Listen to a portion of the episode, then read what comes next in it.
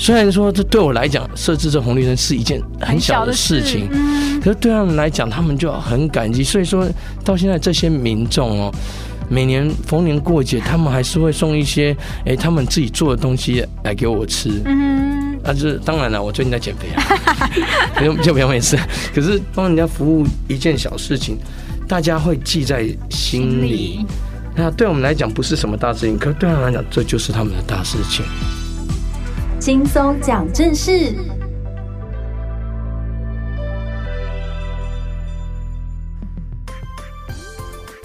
选战呢，争取新闻的曝光度呢，是非常重要的战略之一。不过呢，我注意到有这么一位新北市议员，他不走这个模式哦，但他在过去四年的任期当中，成功为我们争取了大大小小的福利，还有设施，包含了租金补贴的放宽、机车驾驶训练的补助，还有呢，凤鸣至红池公园，以及最近完工的新保安市场。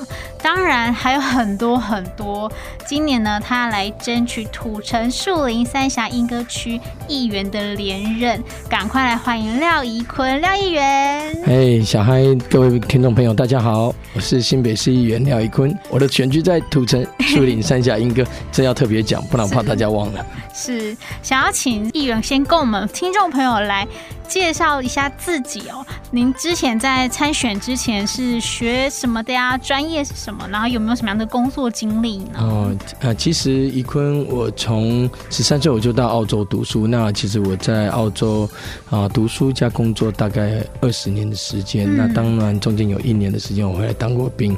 那因为我在澳洲 Griffith 毕业的时候，我是以第一名成绩毕业。那我后面就在澳洲过江洋担任这个财经的分析师。然后到了大概八年前吧，嘿，大概八年前我才从澳洲回来。那我也是同时拥有这个 CFA 的执照。那当然。转换一个新的环境呢，这也是对我来讲是人生一个挑战，因为毕竟之前在澳洲的时候，我每天面对的是数据，然后比较少跟人家接触，跟 talk、跟 social 的意思。那可是后面回来到台湾的时候，变成说，第一个我要学的台语要先学，是。那这其实对长期待在国外的我，其实就一个很大的 challenge。那后面我花了大概半年时间吧，才把。啊，台语讲的比较愣瞪，人家说愣瞪挂，所以说现在怡坤觉得台湾对我来讲，它就是一个我全心在付出的一个好地方。那当然还有很多需要学习的地方，也要拜托大家继续指导我。是之前在澳洲所学的是财经这一块的专长哦，跟政治是哎，大家好像觉得没有什么关系，但为什么会想要来参选呢？当初其实呃，大家会比较知道我父亲廖本燕呐。那其实我小时候呃，大概十二岁的时候，爸爸就是担任过树林镇长跟市长。那我看他在当镇长、市长的时候，他可以把树林。从镇变成一个市，那大大小小道路开辟了很多。嗯、那我后面说，哎、欸，原来一个行政首长，他可以做很多东西，是可以服务到民众，对地方有建设的。尤其过去树林，你们常常听到的话，其实它是会很时常淹水。嗯，那后面在我父亲那里把淹水的地方变成不会淹水，那把会塞车的地方变成不会塞车，这就是一个啊行政首长可以做的。那我想要说，哎、欸，如果我每天去服务一个人，我可能一年三百六十五天只能服务到三百六十五个人。嗯、可是要是我可以从事政治的话，那我可能可以帮助到很多人。我可能一件事、一项政策或者是一个建设，我就可以造福很多人群，而不会说一天只有三四百六十五个，就这样子。对您来说，您本身还是素人参政嘛，对不对？对。不知道你这过去四年来的感想是什么呢？其实现在的政治氛围跟呃我父亲那时候。政治氛围比较不一样。那像父亲过去是属于比较草根性的一个明代，嗯、那我是觉得我们可以接地气，但是我们还是要理性问政。所以说，不管在议会咨询市政府，或者在地方，我们在争取建设，或者是在服务会勘协调方面，我都秉持着说，我们依照逻辑思考来说，我们讲道理。而不是去跟人家硬拗或是应变，嗯，而是说这个地方我们的起源点到底是不是对民众最有利？来开始谈。如果对民众有利，那我们要怎么来解决？所以我是要面对啊、呃、问题的时候，我的态度是面对问题，分析问题，了解问题，然后解决问题，嗯、而不去做逃避的动作，因为逃避只会累积越来越多的问题而已。那也想要问一下议员，在过去四年的这个任期当中，一定也接触到了很多的选民，有没有哪特别印象深刻跟选民的互动可以跟我们分享呢？跟选民的互动啊，是我只是。比较感觉到说，其实很多的政治人物，当他们在接触选民的时候，很多的选民都认为议员是高高在上、高不可攀的，或者是说，不管是议员啊，其实可能也里长啊、代表或者是啊立法委员，大家都会觉得，反而跟我接触的民众，我永远都把他们视为跟我一样，我从来不会去摆一个议员的姿态。为什么呢？因为我觉得可能。在我们的眼中，他们的事情是小事情，可是，在他们的心里，对他们来讲是很大的事情。嗯，他们会觉得说：“哎，我这事情是对我来讲是很严重，是足以影响到我很多东西。”虽然说我们事后了解不一定是这种状况。我简单举一个例子啦，就是说啊，像我们在莺歌的尖山路那边一百七十四巷，就是为了设一个红绿灯。那选民其实也找了很多当呃议员去协助，那都没有一个很正面的回应或者是成果。那当我到了地方，我去了解到他的时候，他们会跟我们讲说：“哎，这个路段虽然说人或许车流量没有他们想象的多，嗯，但是时常很多要去那个公园的做运动的阿公阿妈，因为没有一个红绿灯。”去控制这个啊、呃、交通要道的时候，导致他们往往过马路的时候都会造成很恐慌。嗯，那那时间也不知道掌握不掌握得住，对，那时常会发生有擦撞的状况。所以说他他们就约我去。那我觉得你要有同理心，才有办法去解决他们的问题。所以我也我也先去了解一下，跟交通局问一下说，哎，请问一下哦，你们这个。设置红绿灯，你们的要点是什么？嗯，因为我处理的方式吧，我觉得你不只要会做事，你要做对事，你要了解整个事情怎么去做，才会解决民众的需求。所以啊，交通局也跟我回说，哦，没有啊，我们这个一定要一个小时来测车流量，每天早上七点到八点，我们选一天来来测车辆。那我我一想到这车流量，哦，我说哦好啊，那没关系，车流量，那我来协助你车流量。然后我就跟当地的民众图那个协商一下，哎，我们是准备十个十台机车、十台摩托车，uh huh. 等他们要测的那一天了，我们就这二十台就在那边一直绕、一直绕、一直绕，哎，绕到那个他们的车流量足够为止。虽然说这对我来讲设置这红绿灯是一件很小的事情，事嗯、可是对他们来讲，他们就很感激。所以说到现在这些民众哦。每年逢年过节，他们还是会送一些哎、欸，他们自己做的东西来给我吃。嗯，啊，这当然了，我最近在减肥啊，就就不用没事。可是就是说，那公众人物帮人家服务一件小事情，大家会记在心里。那对我们来讲不是什么大事情，可对他们来讲，这就是他们的大事情。所以我也想跟我的服务团队讲，每一个选民愿意给我们机会服务的话，我们要珍惜。每一次机会，因为我们这个选区有实习议员，人家不一定要找我们。是。那当他们愿意找我们的时候，这就是他对我们的信任。要去珍惜每一次人家给我们的服务的机会。那我们也透过每一次的服务机会来学习。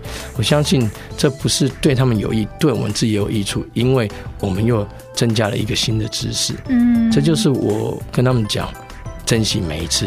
那当然了，你说叫我们百分之百保证每一次都可以完成。不敢说，对，但是我们起码可以马上处理，马上处理，不能处理也要跟人家追踪，跟人家报告说为什么不能处理。处理嗯、那我们的团队包括我，我们都一定会百分之百用心处理每一件服务民众的案件。是小小的红绿灯，但是呢，却对民众的生活带来非常大的一个便利性。但是呢，在您服务的像是土城、树林、三峡跟莺歌这四个地方呢，都不太一样，范围也蛮广的。就议员的关。观察这四个区有哪些特色，他们又需要什么呢？其实像我们土树山阴哦，它是一个很特别的地方，各自有各自的特色。那再加上，其实你看哦，全。台湾的很多的乡镇市，其实，在议员的部分，其实慢慢的都会变成一个类似单一选区的部分，就一个选区，那可以选几席。可是我们在新北市啊，树林比较特别，你看土城、树林、三峡、莺歌，我们这个选区特别的地方就是说，它不会说像啊淡水。三芝石门，三芝石门可能人口数几乎不，有些不到一万嘛。嗯哼。可是我们这这个选区就是，哎、欸，各自都起码有八万以上的的的人口。是。所以变成说，在我们不管是跑行程或争取地方建设，变我们要面面俱到，要市区都有作为，才有办法去争取到民众的认同。不然你永远只会偏偏重于某一个区域而已。对。所以我可能是我们那个选区里面唯一有在跑。所有的选区的议员，所以我对啊、市区都比较琢磨。我打个比方哈，像我们土城大清水的公园、原原平公园，那还有这个大那个。所有的山坡的步道，我都是重新把它整整修，然后让民众有一个回安全回家的路。嗯、那再加上金城变电所的缩减，那上面变成一个公园。那未来还要再争取金城变电所下面要做地下停车场。是。那后面甚至在我们的土城暂缓开发区，也就是土城金城路那一段的啊从化区里面，未来我也会争取学校金城路的拓宽。金城路那边的一个地下停车场，那最重要，未来还有这个所谓的土城看守所的迁移，因为现在土城弹药库，我们现在在努力把它规划成一个司法园区，现在已经有慢慢的在在进行了，那也都已经规划好，那未来就是在等到执行面，还有一些细节我们要再做处理。那一旦这土城看守所它移到我们的司法园区。司法园区之后，这未来要做什么啊？以坤我自己本身有一个想法，就是说，因为现在高楼林立，那空污越来越严重，那这个地方是不是可以变成啊，我们土城的一个大安森林公园，哦、让整个土城的空气有空气可以绿化起来，不然这个空气是越来品质是越来越糟。那当然不止这个，也可以做一个展演中心，那我们同时享受清新的空气的话，我们还是有个好去处。那运动的人又可以开心，这就是在土城我想要做的事情，跟我已经做的事情。嗯哼。那到了树林，树林的部分，除了啊上个礼拜五，我们十月十四号早上十点已经做了捷运万大树林线，树林端这边已经动工，已经开始动工了。那当所有的明代只注注重这个捷运动工以外呢，我也都特别注重捷运施工会造成的交通问题。对，我们陈林桥。中华路跟水源间这一块，时常有很多的砂石车跟游览车在走。那因为这样子，所以说那边时常造成造成这个道路的回堵。那当它回堵的时候，啊、呃，现在已经大概在第一的等级了，交通服务水准在第一的等级。嗯、那一旦捷运开始围里围起来或落墩，或者是开始施工的时候，它一定势必一定要造成造成更大的交通冲击。对，所以我也同时间会。在啊，议会也跟捷运争取了六千六百八十万，从陈林桥做一个引道，让所有的砂石车跟这个游览车，甚至想要去新庄跟三家的地树林三家地区的地方，可以直接走这引道接环汉路，就直接可以过，不用再经过中华路水源街这个市区里面。那这就是我跟别人看到不一样的地方。我要怎么样去解决捷运所带来带来的交通冲击？对。那除此之外呢？那六十五线，六十五线我也争取了六六十五线衔接福州匝道，因为六十五线它的车流也一样要到陈林桥这边，才有办法去去去下下下到树林来。那我在六十五线衔接福州桥这边，我可以分散一些交通流量，因为我们树林在大山多地区，也就是我们龟山回龙地带，我们还是有很多的居民都要经过六十五线到经过陈林桥，再走到市区，再回去他们家。那现在不用，只要经过福州桥，他就直接可以回去了。嗯，那这就是有效去解决中华路这边塞路的塞塞车问题，又可以造福我们大山多地区的民众。你可以直接衔接福州桥就可以回家。那这也预计在二零二三年，明年就要完工了。那除了这个除了这个之外呢，我们也要感谢呃地方的委员啊，争取了新英体外变道，也就是说我们在新庄这一端，每往往我们的体外变道到了新庄铁路桥这边就中断了，因为要再跑回来体内。那现在不用，也有做一个叫新一体外边道，中央出钱八点四亿，也争取到了，它未来会直接通，直接接到我们的三家地区，通到莺歌去，这就是有效去解决，嗯，我们树林自己的地方上的交通问题。那当然还有除了呃，我们在做一些硬体设施来改善交通环境之外，我们也想到停车停车的问题，尤其在市中心，对，像我们在后站长寿公园地下停车场，我们也争取到了。那。为在明年，他也要准备来完工，有明年就开始启用。是，除了这个之外，那还有公园的部分，我也最近几年有争取了绿家园跟公园。那绿家园部分，像三龙段一千五百平，那花了大概八百万左右。嗯，那还有我们在嘉德路苏林新开的一个叫嘉德路，那边也花了争取了一千五百万，那盖了六百平左右的一个公园。嗯，那现在还有一个正在动工。就是我们在东风街环汉路跟我们的八德街口这边，现在已经开始在拆铁皮屋了。他们在拆的过程，就是开始要动工。我们争取了一千五百平的公园，特色公园，那他也是花了一千八百万，明年准备完工。那当然，这就是我所做的一些比较重大的。那你不要再讲说其他一些零零总总的更多。啊，除了树林之外，那现在就要讲莺歌。莺歌刚刚您有讲的凤鸣志红池，对，我还要争取古钟楼，就在捷运的旁边，就是未来捷运站的旁边，东莺站就是莺歌火车站这边有这位古钟楼，古钟楼公园。那在啊凤鸣滞洪池旁边又有一个凤鸣儿童公园，哦，凤鸣儿童公园之外还有三莺大桥，那还有我们的三莺大桥的改建，还有三莺捷运线，也预计。那明年会完工，那后年应该就会开始一个试试营运的状况。这是在莺歌，那当然莺歌，我未来在莺歌还要再推动这个莺歌凤鸣从化区要争取一个新的中小学。嗯哼，因为如果现在因为凤鸣从化区的人口一直在增长，现有的凤鸣国中跟凤鸣国小的班级数肯定是不不足的。嗯，所以说我们在他们。有这个教育用地，我希望来优先做一个完全中学啊，呃，国中跟小学一起的，是类似我们北大桃子角国小这样的国中小这样子一个状况。那当然，上面滞洪池公园旁边，我还要再盖一个运动公园跟地下停车场。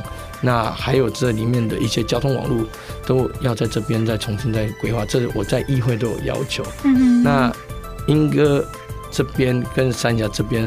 未来我还有在争取一个叫做六十五线，就是我们台六十五线它的一个延伸，我们现在命名为叫板龙快速道路。当然，这板龙快速道路未来会在我们莺歌。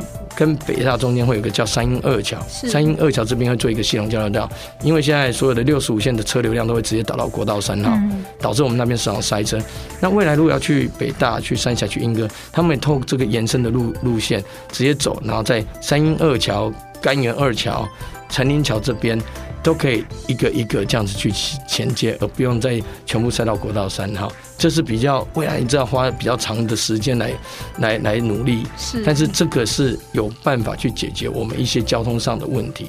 那到了三峡，除了巴安大桥，我全部把它整修过了。那当然，我们还有啊公园。三峡的北大海洋公园跟龙浦公园，我我们也已经啊北大哎龙浦公园已经做好了，北大海洋公园预计在十一月初，十一月初要做一个啊完全整修，这里争取了一千六百万，是，这里争要做整个整修，那后面还有要推动的这个政策就是它的鸢山隧道，因为现在。我们三峡往往都塞在我们三峡交流道这边，塞在复兴路、中山路，是这这两条路，这也是我们唯二唯二对外的对对到这个交流道的一个道路。那，所以为了有效解决这个问题呢，那我们在推动一个叫做鸢山隧道。嗯，那鸢山隧道顾名思义就是打通鸢山这个隧道，那由国道直接去接到我们三峡的大同街、大同路这边，那又可以直接接到我们的八张大埔。然后五寮、插脚、永木这个部这个地方，因为我们的大阪跟满月园这些都是我们的那个观光景点。对，所以说如果这样的话，这些车流量不用再经过市区，嗯，直接可以透过这个圆横隧道去衔接，那可以有效的分散一些市区的一些交通的呃车辆。那除了这这之外呢，我也有争取，那这要市政府市长也全力要支持，因为我解释给您为什么需要争取长寿呃长福地下停车场。我们三峡有一座桥叫长福桥，是衔接两岸的。嗯，啊，左岸是我们的这个秀川里，右岸是我们的安溪礁溪里。那我争取了这个长长福地下停车场。因为我们的人潮可以停车停在这个长福地下停车场，走过去这个桥。那这个桥我们也争取跟中央吴清民委员一起合作，这长福桥会做一个大改建。嗯，好，现在已经有争取到经费。那因为。缺工缺料的问题，所以说有流标，但是我们又增加了预算，增减增加三点多亿的预算，那准备再重新招标，重新做。那这长福地下停车场是我未来的重点，因为很多的游览车它到了三峡，它是没有地方可以停的，往往都会停在我们的中华三峡中华路上，导致我们那边很拥塞之外呢，又造成交通的这个死角。因为没有人看到市场发生车祸，是那未来一旦这个长福地下停车场，它是下面两层，上面一层，那是平面的呢，还可以提供二十二台游览车可以做做停停放。那下面的，据上次他们提供给我的数据，大概是两百五十八个车位，然后还有。三百多个机车位，嗯，因为我们三峡安溪礁溪这个我们所谓以前叫大礁溪地区，都是旧有的社区，并没有像啊北大一样，可能一户配一车位，没有，他们都是旧社区，所以说都是你会看到每次住户大家大家都在抽签，叫抽车位的，嗯嗯，所以对对当地民众来讲是一个很大的困扰，所以我才会强烈推荐说，哎，我们一定要去。争取这个长福地下停车场，来改善我们三峡的这个交通环境。嗯，因为中华路往往让我们回堵，又回堵到回堵到我们的那个三峡大桥上面，是这样对我们的当地的交通又是另外一个冲击啊。嗯，所以在我们的这个区块，其实我都琢磨蛮多的。当然，未来还有很多项的，像麦子园跟大干岩产业园区，这都是未来新北市它一个经济的脉络。因为我们知道侯市长在他任内，他把五股二十三跟温子俊他都处理起来了。对。但是面临到一个问题，就是说我们的工厂、我们中小企业怎么办？因为在他推动这些的时候，我们并没有看到说有所谓的配套措施，让这些工厂有去处可以去。嗯。那导致这些工厂。直接外移到桃园，那也就是说，某种程度上，它是把就业的人口跟我们的税金全部往桃园送，是我们并没有留在新北。所以我就任以来，一直到这个大干岩产业园区的时候，我就一直在推动。为什么要推动？我希望把所有的资金、所有的厂商、所有的就业机会留在我们新北市。嗯，那大概产业园区目前它的规划，我们有六百二十三公顷的土地。那你如果不趁这个时候好好规划，原本市府还把它放到最下面。是。那我现在我一发现，我赶快把它拉到最前面来。嗯。我要求他一定要开始动作。所以现在那一天啊，总咨询的时候，我有问过市长，也要求市长由副市长就成立一个跨局处小组，因为针对当地的交通跟所有的一些应有的基础建设，我们都要一定要来做。但是它不是一个城乡局、经发局或者是一个。消防局啊，或者是交通局、捷运局就可以解决的，嗯，因为它有很多的交通网络需要处理。因为目前大干源所面临到的状况就是说，干源街一段、二段太过狭小，西郡街一段、二段它是很两条都是很像的。如果只有这靠这两条，未来大干源如果变成产业园区，一定会造成一个交通上的大塞车。不打紧之外，那它并没有会变成为大家眼中的一个工业用区的一个宝地。嗯，那除了要开这两拓宽这两条之外，还要再另外沿着高速公路再拖再开辟一条新道路，这是三横向。那未来针对三纵向，还有宜坤也特别要求说，我们除了三纵向之外，是不是还有其他的道路可以去做好衔接的动作？是，因为除了。这个衔接要做好之外，因为未来车流量一大，我们要希望说有东西可以互通，对，把它用棋棋盘式的方式去做处理。那再加上未来这个一定车流量、货车量也多，苏林交流道也要跟着一起变动，变成为一个系统的交流道，而不是只有北进南出，是这样子单一的出出入口，这样子反而造成当地很大的困扰。因为北大的人口已经很多了，那如果你北大的人口现在每天都已经在塞车了，你未来大概产业区一旦成型了，它势必对我们这个整个交通又造成更大的冲击。是，所以我一直在强调。要么北大北北北进北路的这个北路南出的这两个出口要做拓宽之外，不然就是要真的做一个完整的系统交流道。对，哎，所以这个就是我希望说未来，不论是在哪个位置上，我都可以尽力去帮忙我的土树山阴的选民。是哇，听起来刚好这四个区刚好呢，都跟交通呃交通的建设都是比较急需的，对不对？那当然，在这个廖议员的任期当中，也是很努力的为我们争取。那未来呢，还有很多需要延续的政策。身为一个孕妈咪呢，我当然也知道呢，议员呢也是在公托跟公幼的部分，您过去呢好像也一直非常的积极在推广，对不对？对，其实现在啊、在我过去这一任，其实我们一直在积极推动哦，闲置空间，把它变成一个公托公幼的一个地方哦。啊，那当然了，其实这几年其实慢慢的有成效。但是呢我后面发觉，你现在闲置空间其实还是在不足的，尤其是在都会区，闲置空间目前大部分会有闲置空间都是在偏乡地区，所以说，但是偏乡的也相对它比较没有什么托公托公有的问题，我们往往会集中在都市区。所以宜坤现在最近我有在在推动一个新的方式，就是说未来如果有都更大型都更案。或者是说有建商要盖新的房子，应该他们在盖的这个所谓的大楼，或是都跟的新的社区这部分，他们就应该要把公托公有设在社区里面。是啊，那当然啊，这个东西建商不一定愿意。那我相信，如果我们中央政府或地方政府，你可以做一个容积奖励来鼓励他们来设置。设置这个公托公有在他们的建案里面，我相信第一个他们有卖点，第二个你的容积让他可以多开多多多盖多多盖一点，那第三个住在这边的居民他们就可以有公托公有可以去，那第四个那我们的政府不用花钱，嗯，你完全是不用花钱的。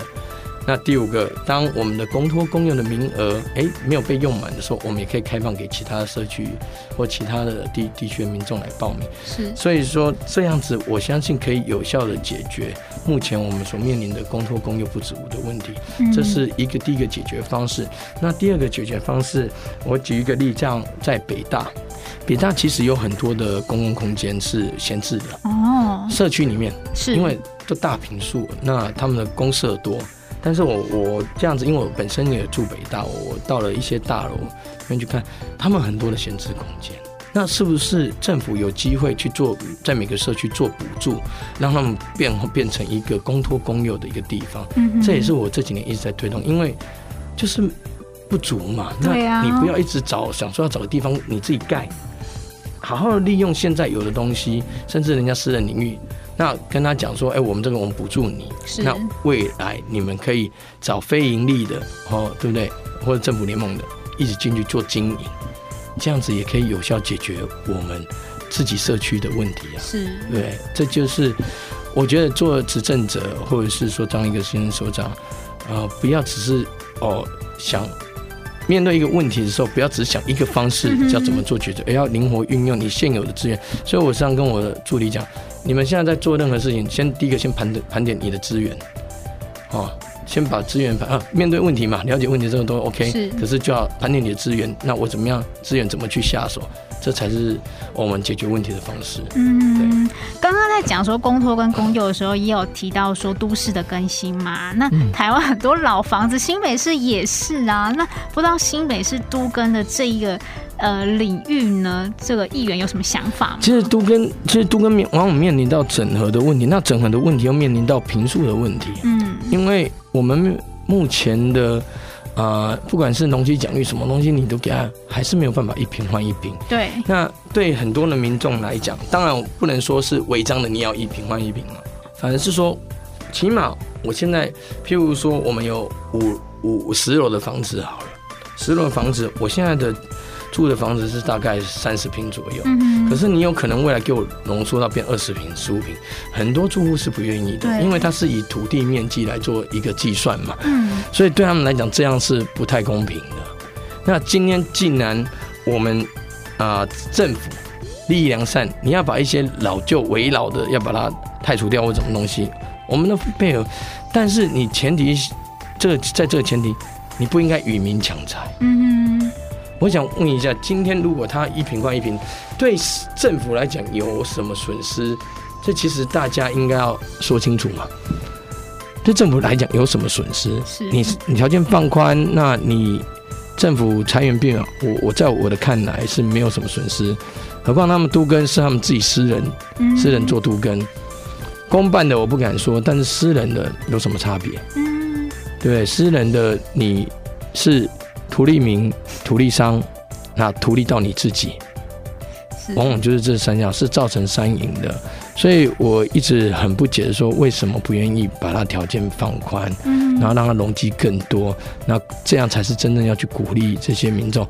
不然光我们在一个协调的会上面，你要让譬如说，呃，一二三四五到十这些十层楼的民众要去同意说他们要支持杜根这个案子，对，它就是一个很困难。你不可以说，哎，去强制。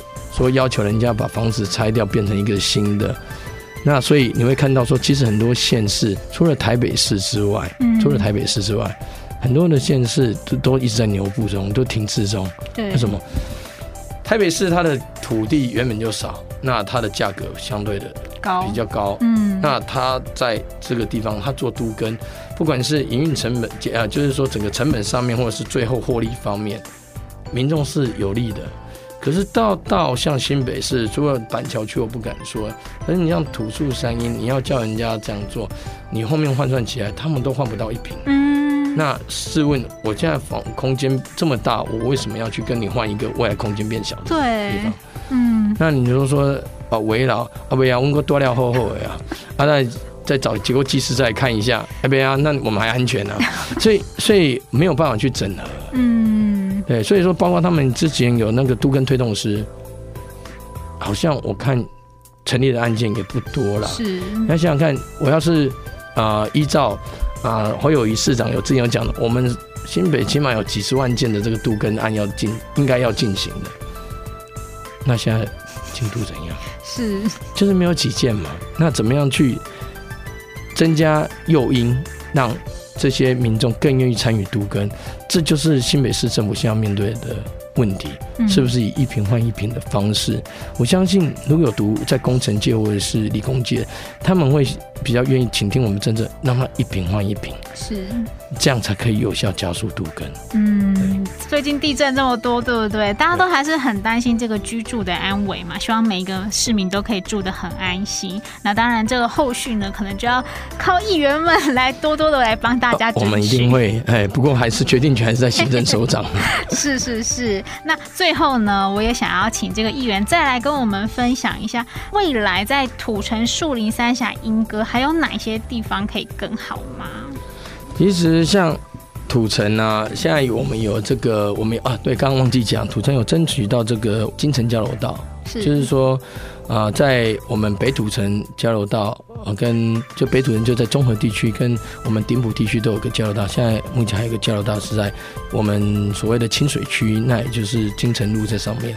但是他现在面临的问题就是说，我的交流道一旦在这边开辟之后，未来我的交通冲击很大。嗯，交通冲击很大的时候，那我的金城路势必要配合拓宽。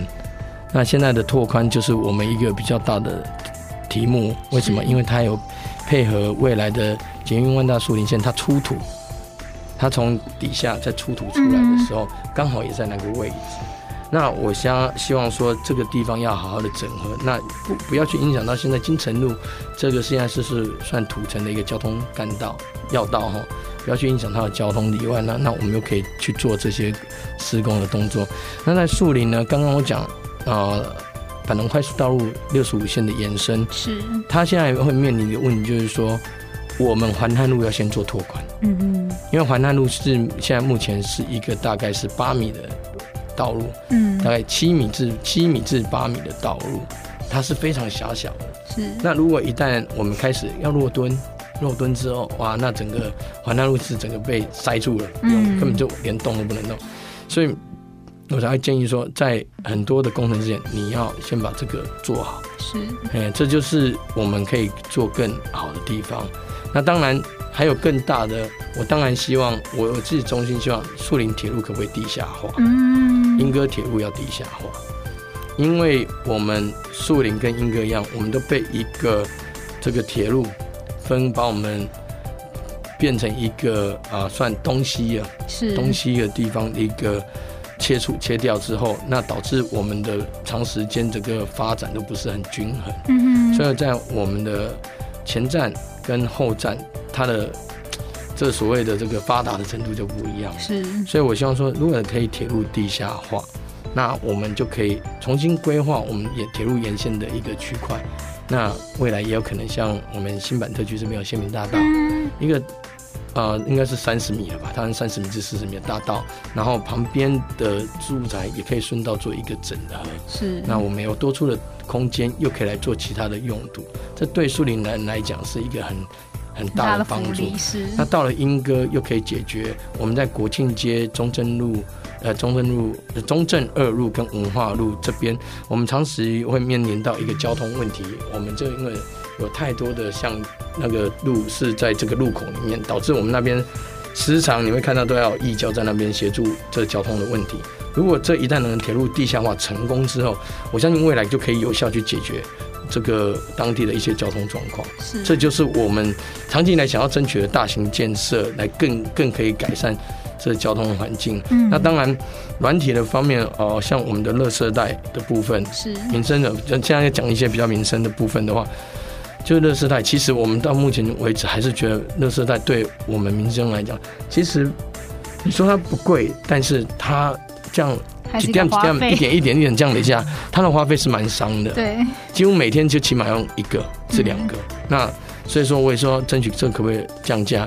那除了这个之外，我们也希望说，哎、欸，我们树林区跟莺歌区，我们需要宠物公园。是，我们没有宠物公园，我们遛狗都要跑到土城去遛。嗯。嗯，太远了吧？对啊，所以说这就是希望说未来还可以做更多。那当然很多东西，我现在在啊电台上面可能也没有办法讲得清楚，让所有的听众知道。所以我我欢迎大家哈，可以到怡坤的脸书我的粉砖上面呢，廖一坤啊 Kevin，然后我的粉砖上面有写着我在土城、树林、三峡、莺歌我所争取的所有的政绩跟建设，那未来的政见我也写在里头。那我还有比较特别跟一般年代特别的地方，就是说我所有的我争取所有的政绩跟建设的咨询影片都放在上面。是啊，欢迎大家来看。人家说有图有真相，不是有影片比较有真相，因为图可以看图说故事。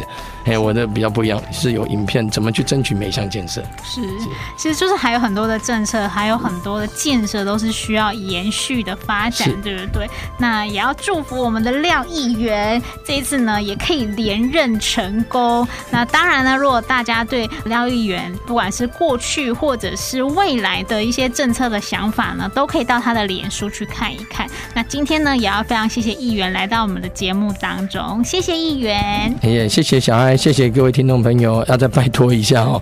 我们十一月二十六号，土城树林三峡莺歌所有的听众朋友，如果有在这边有自己是住在那边，或者是朋友住在那边，拜托请他们全力支持廖怡坤，谢谢您。